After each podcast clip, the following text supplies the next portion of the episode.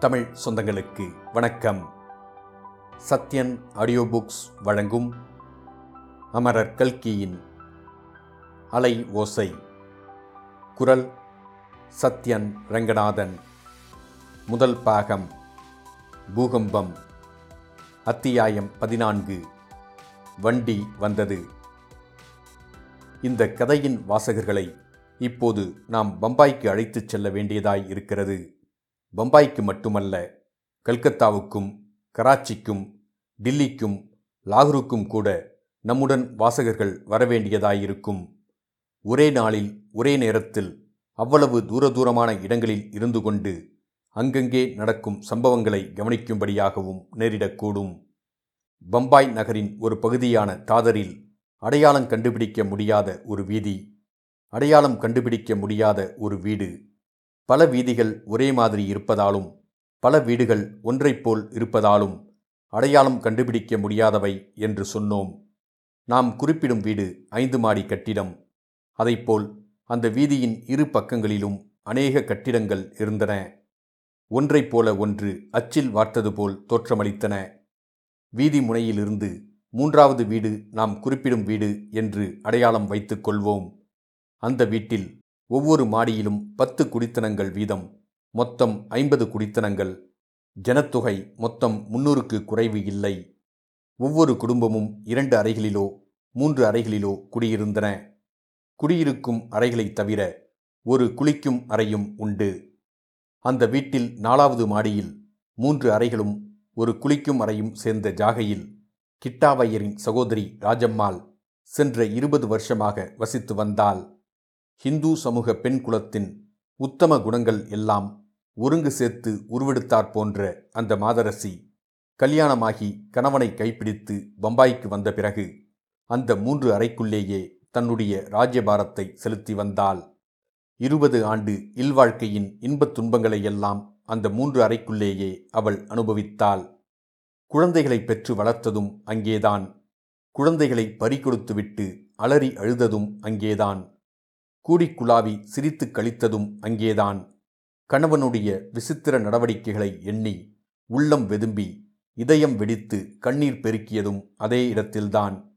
அந்த மூன்று அறைகளில் ஒன்றிலே தற்சமயம் ராஜம்மாள் படுத்த படுக்கையாகி பிழைப்போம் என்ற நம்பிக்கையையும் இழந்து இருபது தினங்களுக்கு மேலாக படுத்திருந்தால் வீட்டில் வைத்திய சிகிச்சைகளுக்கும் பணிவிடைக்கும் அவ்வளவு வசதி போதாது என்று அவளை ஆஸ்பத்திரியில் சேர்ப்பதாக அவளுடைய கணவர் துரைசாமி எவ்வளவோ சொல்லி பார்த்தார். ஆஸ்பத்திரிக்கு போக ராஜம் கண்டிப்பாக மறுத்துவிட்டாள். இருபது வருஷமாக இந்த இடத்திலேயே இருந்து கண்ணை மூடுகிறேன். ஆஸ்பத்திரிக்கு போக மாட்டேன் என்று பிடிவாதமாகச் சொல்லிவிட்டாள். பத்து வருஷத்துக்கு முன்னால் ஒரு மகாராஷ்டிர வேலைக்காரி வீட்டு சில்லறை வேலைகள் செய்வதற்காக வந்தாள். ராஜத்தை அவளுக்கு ரொம்ப பிடித்துவிட்டது. வீட்டு வேலைகளை எல்லாம் அவளே இப்போது செய்தாள். ராஜம் படுத்துக்கொண்ட பிறகு வீட்டு வேலைகளை பார்த்து கொண்டதோடு ராஜத்துக்கு கஞ்சி வைத்து கொடுப்பது மருந்து கொடுப்பது முதலிய காரியங்களையும் அந்த வேலைக்காரியே செய்து வந்தாள். கூடிய வரையில் குழந்தை சீதா அவளுக்கு உதவி புரிந்து வந்தாள். சீதா பள்ளிக்கூடம் போவதை நிறுத்தி ஒரு வருஷம் ஆயிற்று. ராஜம்மாள் மிக்க முன் யோசனையுடன் குழந்தையை எந்த மாதிரி இடத்தில் கல்யாணம் செய்து கொடுக்க வேண்டியிருக்குமோ என்னவோ என்று எண்ணி அவளை சமையல் முதலிய வீட்டு வேலைகளுக்கு பழக்கப்படுத்தி கொண்டு வந்தாள். அது இப்போது மிக்க சௌகரியமாயிருந்தது. இதோ இந்த குறுகலான மாடி வராந்தாவில் கைப்பிடிச்சுவர் ஓரமாக நின்று கீழே வீதியை குனிந்து பார்த்து கொண்டிருப்பது யார்? சந்தேகமென்ன? அகன்று விரிந்த அவளுடைய வட்ட வடிவமான கண்களிலிருந்தே தெரிந்துவிடுகிறதே. லலிதாவின் அருமை அத்தங்கால் சீதாதான் அவ்வளவு ஆவலுடன் வீதியை பார்த்து கொண்டிருக்கிறாள். ஏதேனும் சந்தேகம் இருந்தாலும் அடுத்த நிமிஷமே தீர்ந்து விடுகிறது. உள்ளே இருந்து சீதா என்று ஒரு தீனக்குரல் கேட்கிறது. அம்மா இதோ வந்துவிட்டேன் என்று வீணைக்குரலில் கூவிக்கொண்டு சீதா உள்ளே ஓடுகிறாள். மூன்று அறைகளில் ஒன்றில் படுத்திருக்கும் தாயாரின் அருகே செல்கிறாள். சீதா ஏதோ கார் சத்தம் கேட்டதே. என்று ராஜம்மாள் தன் மெலிந்த முகத்தில் ஆர்வம் ததும்ப கேட்கிறாள். இல்லை அம்மா அது வேறு எங்கேயோ போகிற கார். இன்னும் நேரமாகவில்லை அம்மா. ரயிலே இப்போதுதான் வந்திருக்கும். ஸ்டேஷன்லே இருந்து இங்கே வர கால் மணி நேரமாவது வேண்டாமா? இப்படி அவசரப்பட்டால் என்ன செய்கிறது? என்று கலகலவென்று வார்த்தைகளை கொட்டினாள் சீதா. இதற்குள் மறுபடியும் கார் சத்தம் கேட்கவே சீதா வராந்தாவுக்கு ஓடி வந்து வீதிப்புறம் எட்டி பார்த்தாள். ஒரு மோட்டார் வந்து அந்த வீட்டு வாசலில் நின்றது. அம்மா மாமா வந்தாச்சி. நான் கீழே போய் அழைத்து வருகிறேன். என்று கூவிக்கொண்டே சீதா மாடிப்படிகளின் வழியாக ஓர் எட்டில் இரண்டு மூன்று படிகளை தாண்டிக் கொண்டு இறங்கினாள். இரண்டு மச்சி இறங்கியதும் கையில் தோல் பையுடன் டாக்டர் வருவதை பார்த்து தயங்கி நின்றாள். டாக்டர் உங்கள் வண்டியா இப்போது வந்தது? ஊரிலே இருந்து மாமா வந்துவிட்டாராக்கும் என்று நினைத்தேன். என்றாள். ஓஹோ உன் மாமா இன்றைக்கு வருகிறாரா? அவர் வந்த பிற்பாடாவது உன் அம்மாவுக்கு உடம்பு சரியாகிறதா பார்ப்போம் என்றார் டாக்டர். வழக்கம்போல் சீதா டாக்டர் கையிலிருந்து தோல்பையை வாங்கிக் கொண்டாள். பிறகு இருவரும் மௌனமாக மேலே ஏறி வந்தார்கள். நாலாவது மாடி வராந்தாவுக்கு வந்ததும் சீதாவின் ஆவல் அவளை மறுபடியும் வீதிப்பக்கம் எட்டி பார்க்கச் செய்தது. அச்சமயம் ஒரு கோச்சு வண்டி வந்து அந்த வீட்டு வாசலில் நின்றது. அந்த வண்டியிலிருந்து தன் தகப்பனாரும் மாமாவும் இறங்குவதை சீதா பார்த்தாள். உடனே சீதாவின் மௌனம் கலைந்துவிட்டது. அம்மா அம்மா மாமா வந்தாச்சி. நிஜமாகவே வந்தாச்சி என்று கூவிக்கொண்டு உள்ளே போனவள். முதலில் வந்தது மாமா இல்லை அம்மா. டாக்டர் வந்தார். டாக்டரை அழைத்து கொண்டு நான் மேலே வந்தேன். மேலே வந்ததும் வீதியில் பார்த்தால் அப்பாவும் மாமாவும் கோச்சு வண்டியில் வந்து இறங்குகிறார்கள். ஒரு டாக்ஸி வைத்து கொண்டு வரக்கூடாதோ? அதனால்தான் இவ்வளவு தாமதம். என்று கடிகாரம் அலாரம் மணி அடிப்பது போல பொழிந்தாள் சீதா. அதனால் என்ன சீதா? ஒருவேளை டாக்ஸி கிடைத்திராது. நீ மறுபடியும் கீழே போக வேண்டாம் அம்மா. இங்கேயே டாக்டருக்கு ஒத்தாசையாயிரு. அவர்கள் வந்துவிடுவார்கள் என்றாள் ராஜம். சீதா கொஞ்சம் அதிருப்தியுடன் அங்கேயே இருந்தாள். டாக்டர் வழக்கம் போல தெர்மாமீட்டர் வைத்து பார்த்தார். முதுகிலே குழாயை வைத்து பார்த்தார். தொண்டைக்குள் டார்ச் விளக்கு போட்டு பார்த்தார். எல்லாம் பார்த்துவிட்டு பிரிஸ்கிரிப்ஷன் மாற்றி எழுதி கொண்டிருக்கும் சமயத்தில் துரைசாமியும் கிட்டாவையரும் வந்துவிட்டார்கள். ராஜத்தை பார்த்ததும் கிட்டாவையர் திகைத்து போனார். கிராமத்தை விட்டு புறப்படும்போது கிட்டாவையர் உற்சாக குறைவுடன் கிளம்பினார்.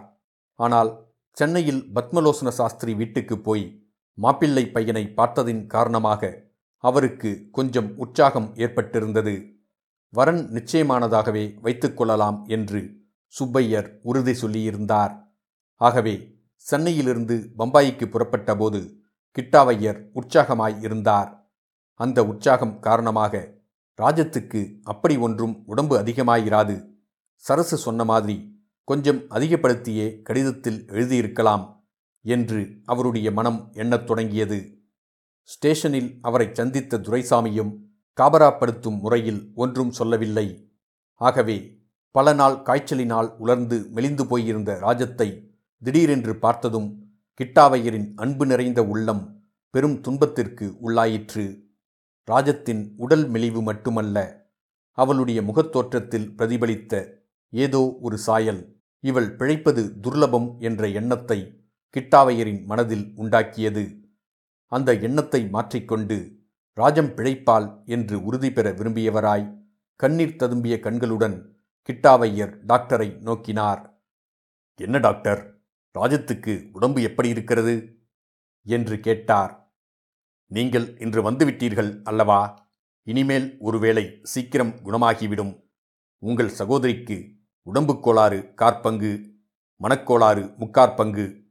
எனக்கு உடம்பு குணமாகாது என்று இந்த அம்மாள் திடமாக தீர்மானம் செய்து கொண்டிருக்கிறாள். நான் மருந்து கொடுத்து என்ன பயன்? நீங்கள் கொஞ்சம் பிரயத்னம் செய்து உங்கள் சகோதரிக்கு மனோதைரியம் உண்டாக்குங்கள். அப்போது உடம்பும் சரியாய் போய்விடும். இவ்விதம் சொல்லிவிட்டு டாக்டர் புறப்பட்டார். அவரை கொண்டு போய் விடுவதற்காக துரைசாமியும் கூடச் சென்றார். கிட்டாவையர் தம் அருமை சகோதரியின் அருகில் சென்று உட்கார்ந்து ராஜம் டாக்டர் சொன்னதை கேட்டாயல்லவா தைரியமாய் இருக்க வேண்டும் அம்மா. வீணாக மனதை அதைரியப்படுத்திக் கொள்ளக்கூடாது என்றார். அண்ணா டாக்டர் சொல்வதை நீ நம்புகிறாயா? என்னை பார்த்தால் பிழைப்பேன் என்று தோன்றுகிறதா? என்று ராஜம் நேரடியாக கேட்டதும் கிட்டாவையரால் பதில் ஒன்றும் சொல்ல முடியவில்லை. இதுவரைக்கும் அவருடைய கண்களில் ததும்பிக் கொண்டிருந்த கண்ணீர் இப்போது கலகலவென்று கொட்டியது. அங்கவஸ்திரத்தினால் கண்ணீரை துடைத்து கொண்டு நான் உன்னை அதைரியப்படுத்துகிறேன். இத்தனை நாளும் உன்னை கவனியாமல் இருந்துவிட்டேனே என்று நினைத்தால் எனக்கு துக்கம் பொங்கி வருகிறது என்றார். அண்ணா உன் பேரில் என்ன தவறு? இத்தனை நாளும் என்னை நீ கவனித்து ஆகக்கூடியது ஒன்றுமில்லை. என்னுடைய விதிக்கு நான் பிறந்தவள். நீ என்ன செய்வாய்? ஒருவேளை நீ இப்போது வராமல் இருந்து விடுவாயோ? என்றுதான் பயந்து கொண்டிருந்தேன். எப்படியாவது நீ வருகிற வரையில் உயிரோடு என்னை வைத்திருக்க வேண்டும் என்றுதான் பகவானை பிரார்த்தித்துக் கொண்டிருந்தேன். நல்ல வேளையாக நீ வந்துவிட்டாய். என் மனத்தில் உள்ளதை உன்னிடம் சொல்லிவிட்டால் பாரம் தீர்ந்தது. அப்புறம் நிம்மதியாக கண்ணை மூடி பரமாத்மாவின் பாதார விந்தத்தை அடைவேன். மீறி வந்த துக்கத்தையும் விம்மலையும் அடக்கிக் கொண்டு கிட்டாவையர் சி பைத்தியமே இது என்ன இப்படி பேசுகிறாய்? அதெல்லாம் உனக்கு ஒன்றும் வராது. சீதாவுக்கு கல்யாணம் பண்ணி பேரன் பேத்திகளை பெற்றெடுத்து சௌக்கியமாயிருப்பாய் என்றார். அவநம்பிக்கையை குறிப்பிடும் சோகப் புன்னகை புரிந்தால் ராஜம். மரணச்சாயல் படர்ந்திருந்த அவளுடைய முகத்துக்கு அந்த புன்னகை ஒரு கணம் உயிர் ஒளி அளித்தது. அறையில் கதவண்டை சீதா கண்ணீருடன் நின்று தங்களுடைய சம்பாஷணையை கேட்டுக்கொண்டிருப்பதை ராஜம் கவனித்தாள். கையினால் சமிஞ்சை செய்து அவளை அருகில் அழைத்தாள். சீதா ஊரிலிருந்து மாமா வந்திருக்கிறாரே. காஃபி போட்டு கொடுக்க வேண்டாமா? என்று ராஜம்மாள் சொன்னதும் சீதா இதோ ஒரு நிமிஷத்தில் போட்டுக்கொண்டு வருகிறேன் அம்மா என்று சமையலறை பக்கம் ஓடினாள். இத்துடன் அத்தியாயம் பதினான்கு முடிவடைந்தது. மீண்டும் அத்தியாயம் பதினைந்தில் சந்திப்போம்.